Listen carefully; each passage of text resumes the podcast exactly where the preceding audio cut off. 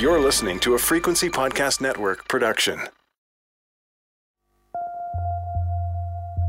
If you've ever covered a crime beat or watched a police procedural or read a lot of true crime or listened to true crime podcasts or anything else, you know the details that police usually release after a murder location, time, age of the victim, name of the accused if they know it, and the name of the deceased if they know it.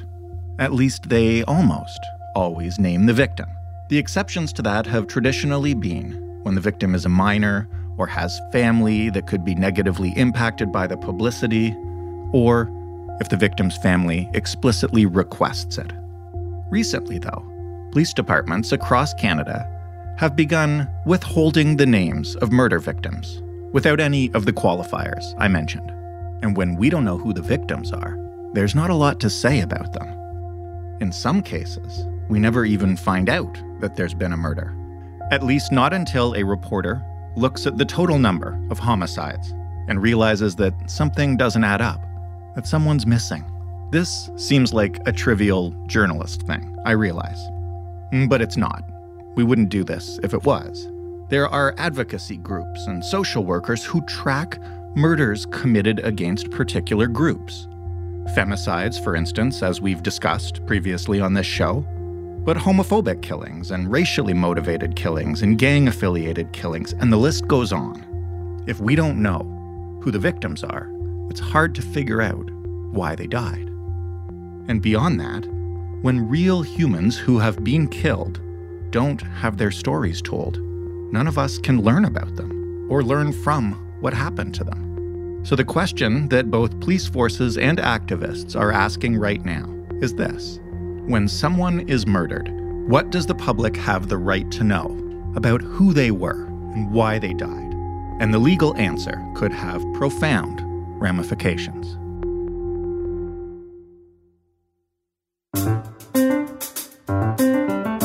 I'm Jordan Heath Rawlings. This is The Big Story. Alyshah Hasham is a courts reporter for the Toronto Star. Hello, Alyshah. Hi. Do you want to start, maybe, um, for those of us who have never covered courts or, or, don't pay much attention to kind of the inner workings of the police beat? Um, how do police releases usually cover a murder? First of all, homicide is sort of a unique crime in the sense that it's the only crime for which police forces typically always release some kind of information, almost always release some kind of information when somebody dies. That is the uh, worst possible thing in our society um, for someone to take another person's life. So it occupies this sort of unique place. There's no other crime for which you would expect police to always release information. Mm-hmm. We have mm-hmm. this, there is an expectation that information will be released. It's the it's a number that we follow very closely as reporters. The homicide number in a city, which changes from year to year. At the end of the year, typically police will give a press conference and will will ask questions about the homicide numbers. It's a it's a number that's tracked really closely. So we get releases as they come into our inboxes. We get them for Toronto police, but also around the GTA.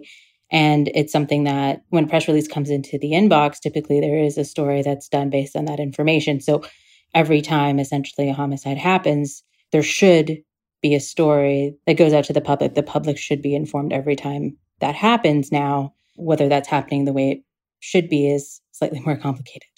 So, given all that, then, what do they usually reveal about the crime itself uh, when one of those news releases hits your inbox?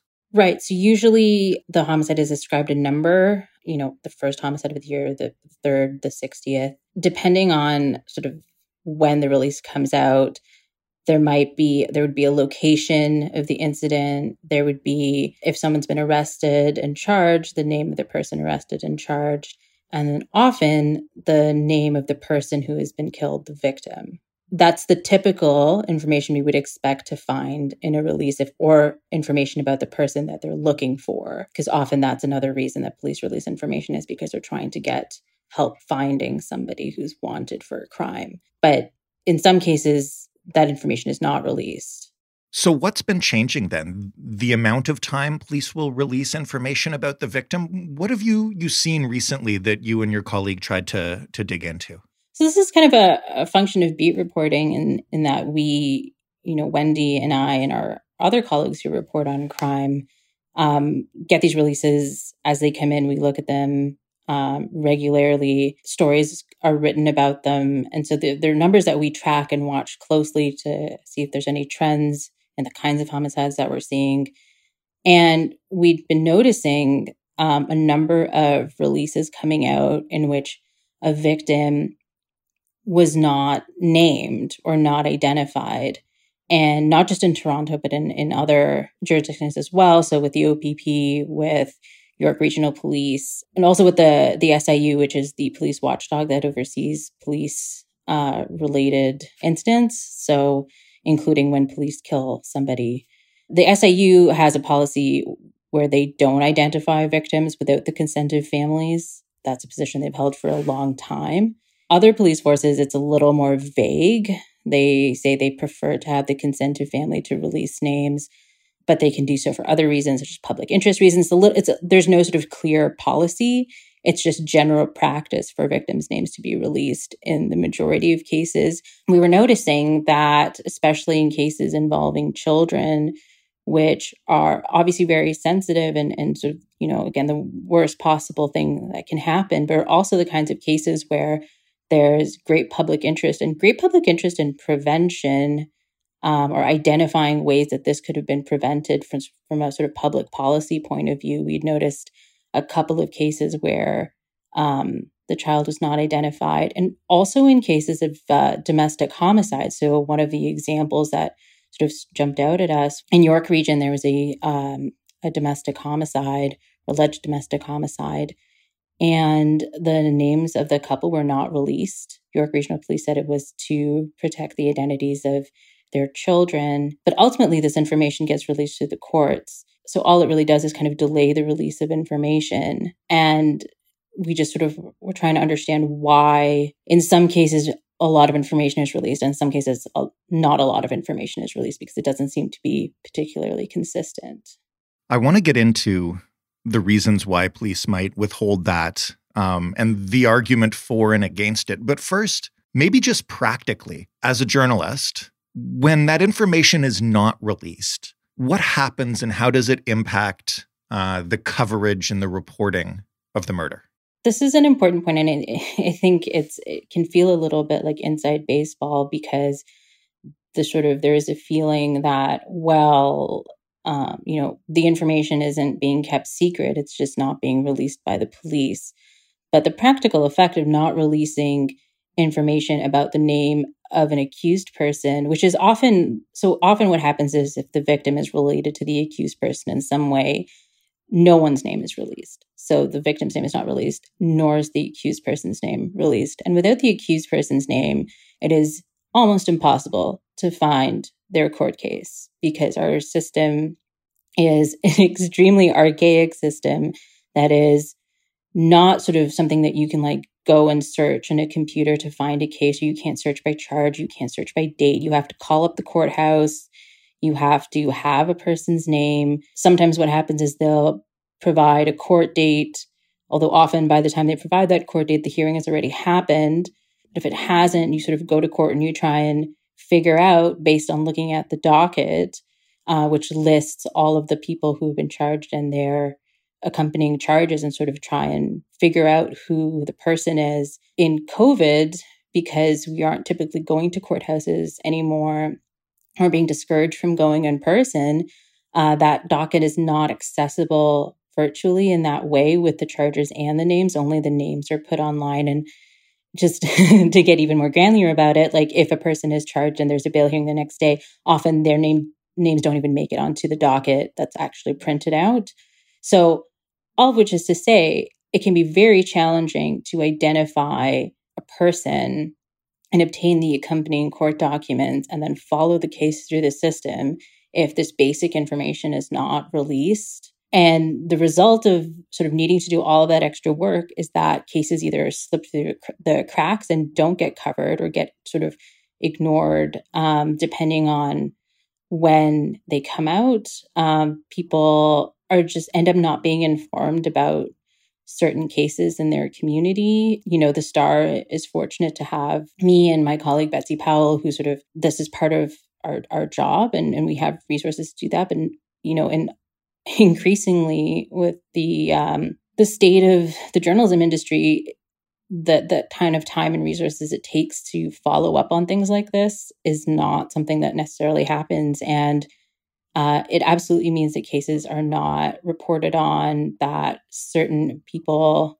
that their deaths are essentially overlooked or ignored. And it's a, I think that's a real problem when you ask the police why they do this, um, I know you mentioned a few minutes ago that one instance is to protect the privacy of the victim's family, which, okay, fine. Are there other reasons? Is there an overarching uh, strategy that they're citing here? Like, because this is changing, as you guys point out, fairly rapidly. Yeah, I think there's there's sort of you know this is not the first time we've written about this issue, and it's an issue that police forces are sort of across the country even dealing with Edmonton police, as our story notes sort of did, had a a very strange policy change where they suddenly decided that freedom of information or privacy legislation prevented them releasing the names. And there was a, a, sort of a change of leadership and they had commissioned a report on why or what their new policy should be.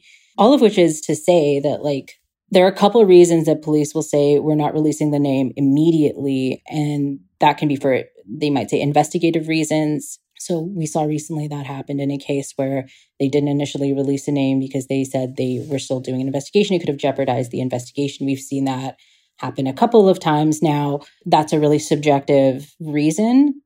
But if it's being used to delay the release of the name rather than to prevent the release of the name entirely, sort of that's one thing. And one part of it, I guess I should say, in fairness, is also sometimes linked to publication bans, particularly right uh, when the youth criminal justice system is involved. The youth criminal justice system has a weird aspect of it where if a young person is accused of a crime and the victims of the crime are also young people, the victims can't be named, even though if the person, the alleged perpetrator, was an adult, it wouldn't uh, matter in terms of a publication ban. It's a sort of a weird quirk of the hmm. YCJA. And we saw an example of that recently. And the only way that you can name someone in those circumstances is with the consent of the family. So there are sometimes publication ban reasons, although we also also have a sort of ongoing issue with overbroad publication bans that you know, there's sort of questions about whether that's too broad and and whether that sort of is necessarily preventing the naming of people or whether that's something that's kind of being invoked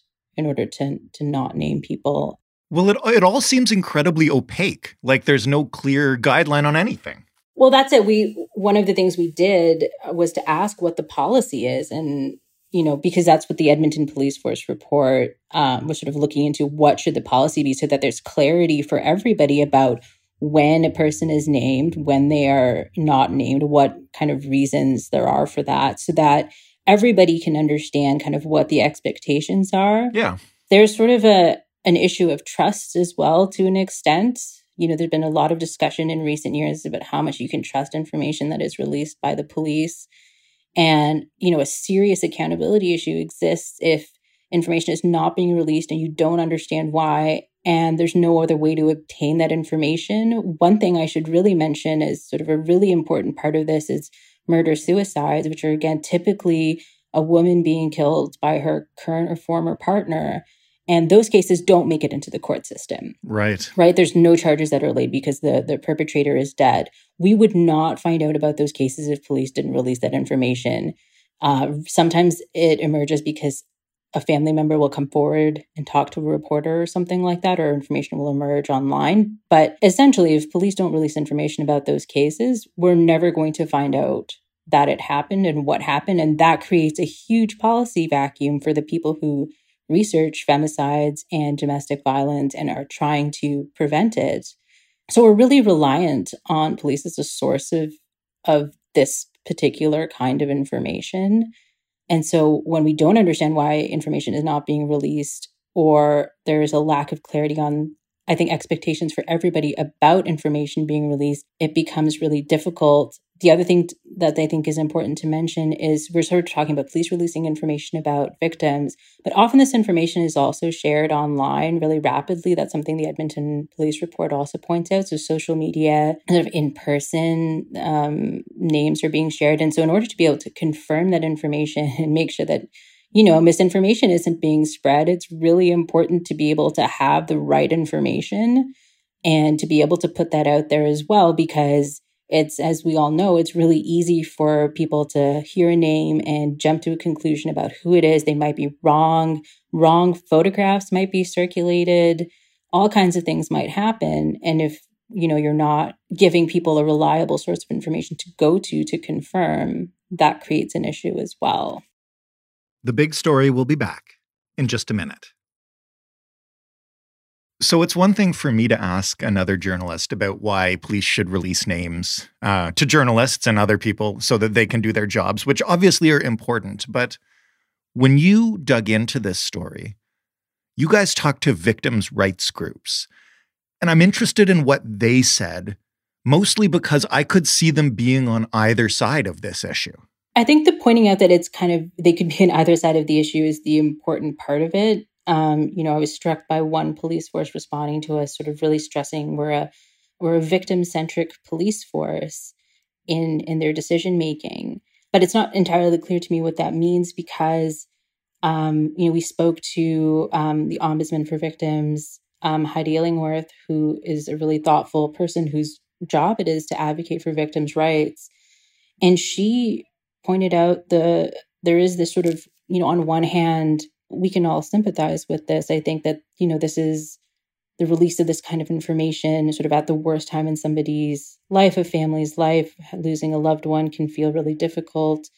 Um, you know, to have media reaching out can feel really invasive. There's a question about, you know, wanting to be in control of the information that's coming out. It, it can, you know, no one expects to find themselves in that kind of position. So you can really understand sort of, you know, a request for privacy. But on the other hand, you know, an important part of victims' rights groups and what they advocate for is safety and the prevention of crime and steps can be taken to make sure this doesn't happen to anybody else. You know, holding um, our institutions accountable for failures when they've failed to protect somebody or failed to intervene. Um, and this is, again, coming back to the domestic violence piece. This was a, something that um, domestic violence groups were really clear about when they were speaking in in the report I keep referencing, and is something that sort of in my work reporting on domestic homicides that femicide researchers also say like it's very important for us to understand the trends and patterns in these kinds of deaths to understand who is being killed who is being failed by our institutions and also to make sure we're not ignoring or overlooking somebody's murder. It's it's the quote from from Paula Simons is that you know a murder is is something that affects the community, and I think that that's not maybe the perspective that everybody has because it's also understandably sort of deeply personal one, but there is like you know it's a community problem, um, and and again, particularly again with domestic violence, there has been long this sense of it's a private thing. It's something that you know is behind closed doors. It's nobody's business and advocates have worked for a long time to change that perspective and to sort of have a situation where information is not being released sort of counters that uh, counters that work. So it is really complicated and often you know i think these issues are really emotional and like nobody wants to cause further pain to somebody who's going through pain but it's a really it is a complex issue um, and there's a lot of different perspectives on it um, but that's where clarity, I think, can be important and sort of having a clear policy about how things are going to work and how the information can be released in the best possible way could be really helpful. And that's sort of what Heidi had told us that like clarity and giving people all the information they need, families of victims the information they need and the support they need, that could go a long way. The last thing I want to ask you is, I guess, just an extrapolation of what we've been talking about. You know, you mentioned that there was one domestic incident which almost slipped through. You've mentioned a lack of resources at smaller papers uh, or a lack of smaller papers around the country. If we don't have a clear policy on this, What are the chances that some murders get missed? We had already sort of started looking into this story when I found out through a source that a person uh, in custody at the Toronto East Detention Center had died of COVID 19. And when I started to try and find out more about that case, I couldn't find any information. And it was a murder case, and I was stunned that there was no information hmm. available.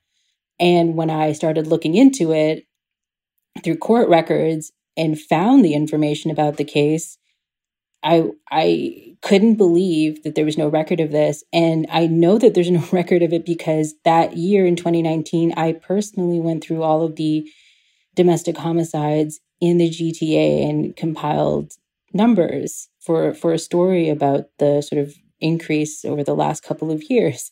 And I missed and and it turns out that I missed one because Toronto police never put out a press release when I asked about it I assumed they would say, you know, it was around Christmas time. It was a mistake. We were understaffed. You know, like it was just an oversight. And we're really sorry that this happened. But they didn't say that. They said the investigator didn't request a press release.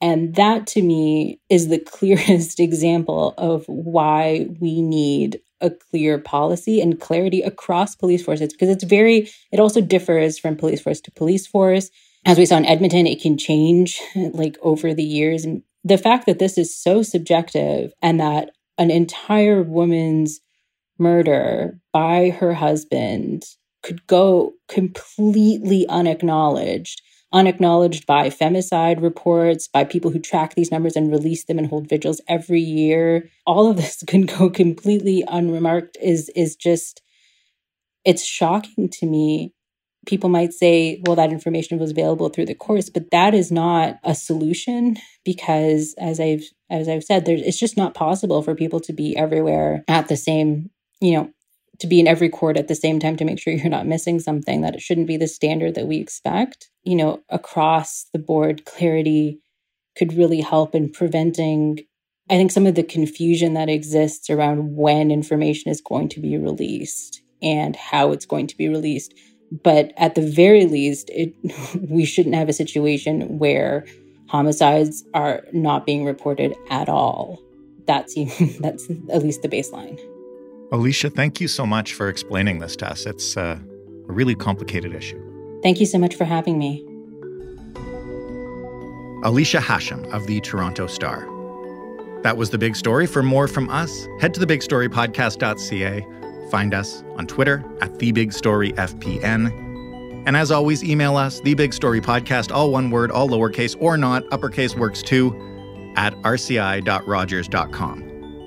If you see us in any podcast player you like to use, please give us a follow, give us a rating, give us a review. We appreciate everyone. Thanks for listening. I'm Jordan Heath Rawlings. We'll talk tomorrow.